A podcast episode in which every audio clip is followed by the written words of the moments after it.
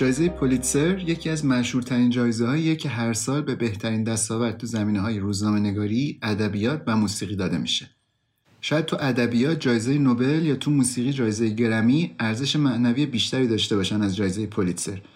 ولی احتمالا میشه ادعا کرد تو هیته روزنامه نگاری پولیتسر معتبرترین و مشهورترین جایزه است. من مهدی عباسی هستم و این اپیزود پیش درآمد فصل اول پادکست میمه. تو این فصل به ترجمه مقاله های گوش میدین که یا یکی از جایزه های روزنامه نگاری پولیتسر رو بردن یا نامزد نهایی این بخش بودن.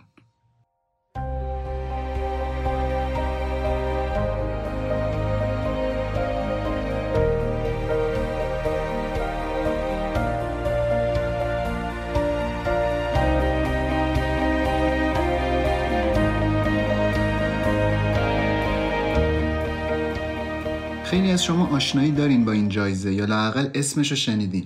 ولی احتمالا کمترن کسایی که خونده باشن مقاله های برنده رو. یه مقایسه بکنم. مثلا یه فیلمی که جایزه اسکار می‌گیره خیلی همون کنجکاو میشیم که بریم ببینیمش. با خودمون میگیم حتما یه چیزی داشته که اسکار گرفته نه؟ پس حداقل ارزش یه بار دیدن رو داره. خیلی هم زود انواع زیرنویس فارسیش میاد بیرون و میشه فیلم گیر آورد و دید.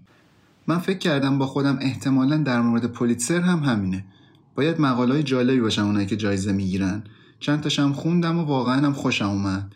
گشتم ولی دیدم زیاد گویا به فارسی ترجمه نشدن.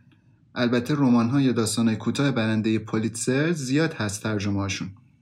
ولی تو بخش روزنامه نگاری مقاله هایی که جایزه بردن خیلی کم اعتنایی شده بهشون. این شد که تصمیم گرفتم چند تا از این مقاله رو ترجمه کنم و از اونجایی که این روزها شنیدن راحتتر از خوندنه این پادکست رو ساختم که اینجا منتشرشون کنم. Good afternoon and welcome to the announcement of the 2018 Pulitzer Prizes.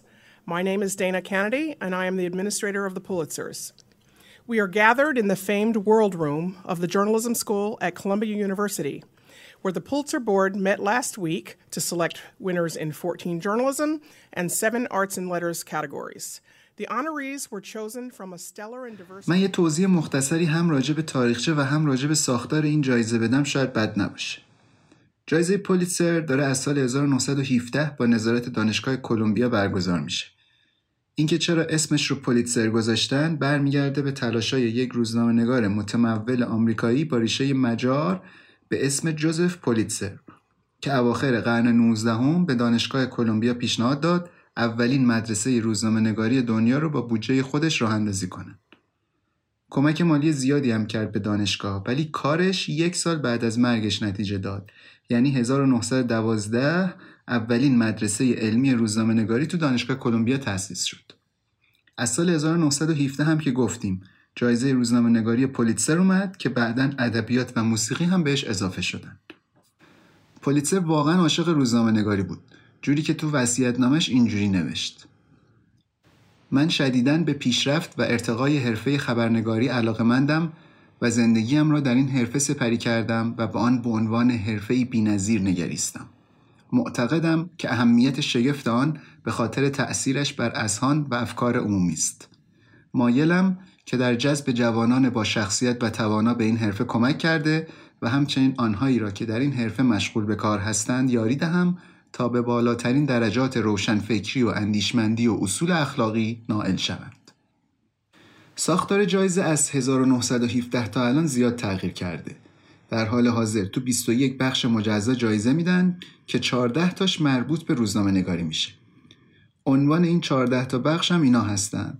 سرویس عمومی، گزارش خبری، گزارش تحقیقی، گزارش افشاگرانه و روشنگر، گزارش محلی، گزارش ملی، گزارش بین المللی، نوشته بلند، تفسیر، نقد، سرمقاله، کاریکاتور، عکس خبری و گزارش تصویری. به جز بخش سرویس عمومی که به برندش فقط یه مدال طلا میدن، تو بقیه بخش ها برنده ها جایزه نقدی 15 هزار دلاری و یه تقدیرنامه می‌گیرن. هر کس که می‌خواد مقالش تو بخش رقابتی شرکت کنه اثرش رو باید به ثبت برسونه که در حال حاضر 50 دلار هزینه ورودی هر بخشه.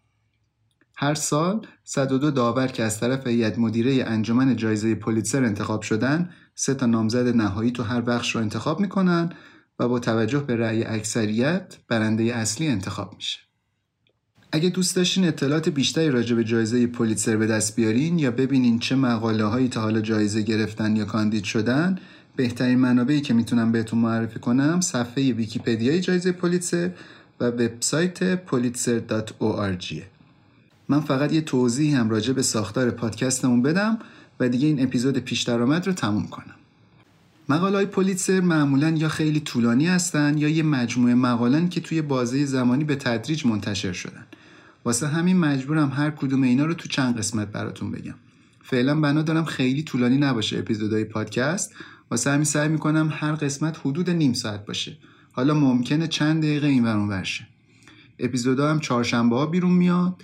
فعلا هم نمی‌تونم قول بدم منظم باشه فواصل زمانی ولی سعی می‌کنم در آینده حتما این کارو بکنم. امیدوارم کار خوبی در بیاد و خوشتون بیاد از چیزایی که اینجا گوش میدین. اگه خوشتون اومد به بقیه هم معرفیش کنین. پادکست ها رو ترجیحاً از app های پادکستگیر اندروید یا آی گوش بدین بهتره. به جز اون پادکست میم تو وبسایت های شنوتو و تهران پادکست هم قابل شنیدنه. کانال تلگرام و اکانت توییتر و اینستاگرام هم داریم. که آیدی همشون هست میم پادکست. میم با double M البته. M I M M پادکست. ایمیلمون هم هست میم پادکست at gmail.com دوباره با دوتا ام. نظراتون رو حتما به هم بگین به خصوص انتقاد و پیشنهاد اگه داشتین. بیشتر از این حرف نمی‌زنم. تا قسمت بعد خدا نگهدار.